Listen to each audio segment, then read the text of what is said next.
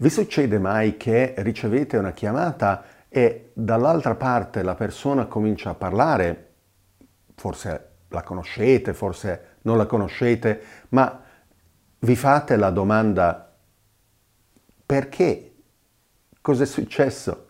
Qual era il bisogno di ricorrere in modo così, fra virgolette, brutale a questo strumento antiquato della chiamata telefonica?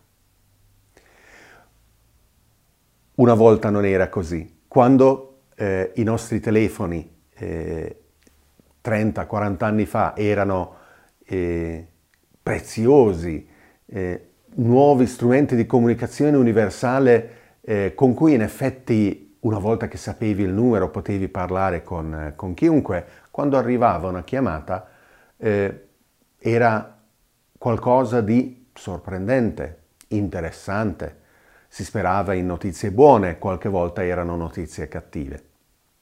Oggi invece con gli strumenti moderni che abbiamo a disposizione si può e si deve approfittare dell'alternativa che magari precede effettivamente una chiamata a voce oppure una videoconferenza. Il mio nome è David Orban e questo è The Context. Qual è la domanda?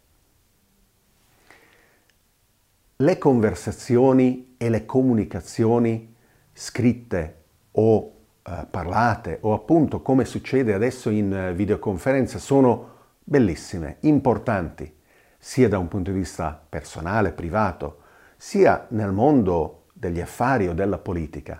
Ci permettono di esprimere opinioni, eh, dirimere controversie, eh, risolvere problemi, arrivare ad accordi, costruire eh, importanti progetti. Da eh, un centinaio d'anni, eh, poco più, si è diffuso il telefono. Prima usavamo lettere, corrispondenza eh, scritta a mano e da un paio di decenni sono disponibili e oggi si sono diffusi capillarmente sistemi ancora più snelli eh, di comunicazione scritta o parlata, videoconferenze.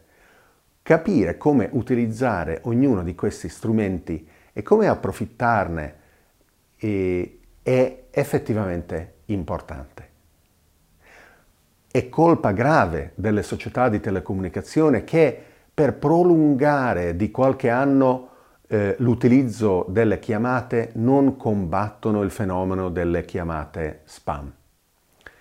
Eh, oggi la mia esperienza personale è che il 99% delle chiamate che ricevo non annunciate, non pianificate, sono o perché qualcuno vuole vendermi qualcosa di cui non ho bisogno e che non ho chiesto, o peggio ancora, eh, cercano di truffarmi.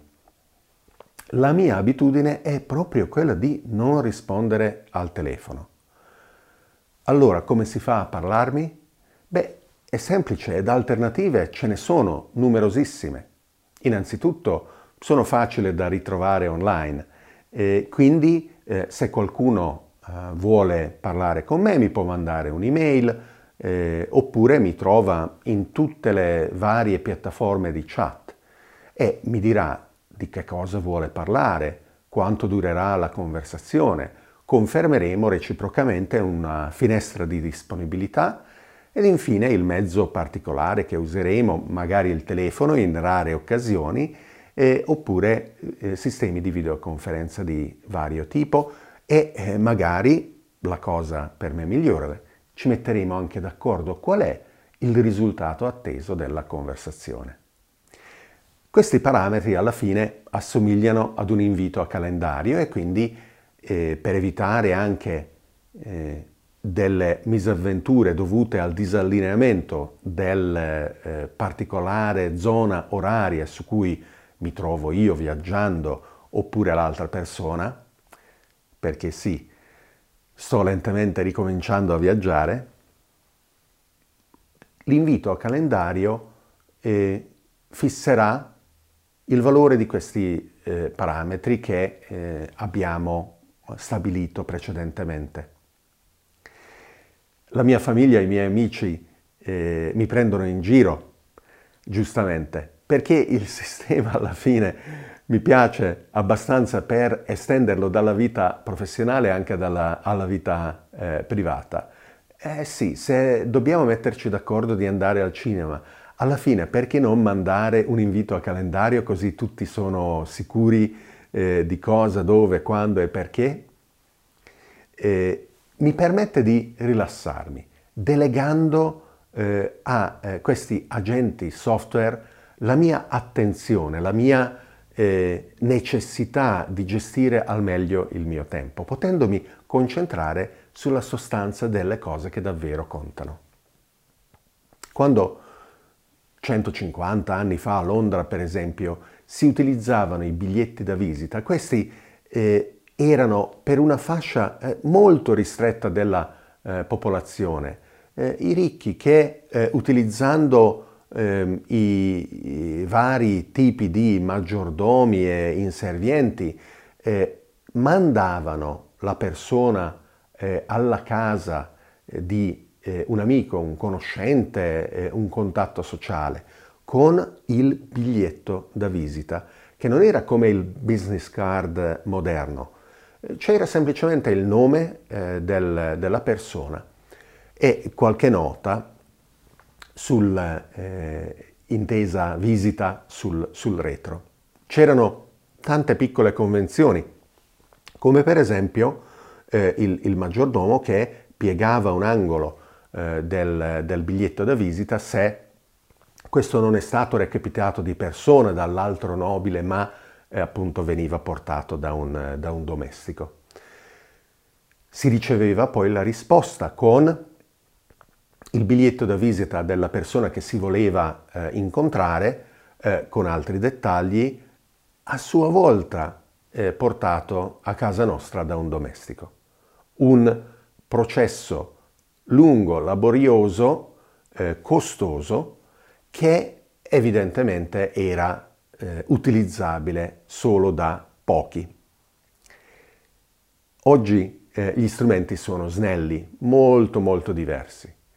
A prescindere però da quali siano le eh, soluzioni tecnologiche che le rendono possibili, è importante sapere comunque quali sono i metodi giusti nel loro impiego. Ci sono tutta una serie di convenzioni che esistono ancora, un po' come il biglietto da visita, il business card, eh, in un incontro in Giappone deve essere dato in una maniera molto precisa per non offendere l'altra persona e ricevere la loro eh, in una maniera altrettanto prescritta e circoscritta. Oggi esistono delle convenzioni di eh, etichette online, di eh, comportamenti che eh, semplicemente massimizzano la probabilità di una comunicazione gradevole e di eh, riuscire a quagliare di riuscire a raggiungere quello che è il nostro obiettivo nella comunicazione. Quante volte eh, su LinkedIn eh, c'è un contatto e, e ti chiedi, beh, eh, questo alla fine cosa vuole? Fa solo collezionismo forse di contatti, ma non c'è nessuna utilità o non c'è nessun interesse nello stabilire il, il contatto alla fine? Eh, ed è un peccato perché gli strumenti sono molto potenti, ma la nostra attenzione è limitata e finita. Utilizziamo quindi questi al meglio. Vuoi raggiungermi per parlare delle cose che ti interessano e presumi possano interessare anche a me? Sono facilissimo da trovare. Vai online, mi mandi un'email, ci mettiamo d'accordo oppure utilizzi gli strumenti di chat eh, su cui facilmente e ugualmente mi trovi. E dopo, essendoci messi d'accordo quando e di che cosa parlare, ci vedremo in videoconferenza. Grazie per aver guardato o ascoltato questa puntata di Qual è la domanda? The Context. Se ti è piaciuto puoi supportarlo diventando fan, supporter, sponsor o benefactor su Patreon all'indirizzo patreon.com slash davidorban.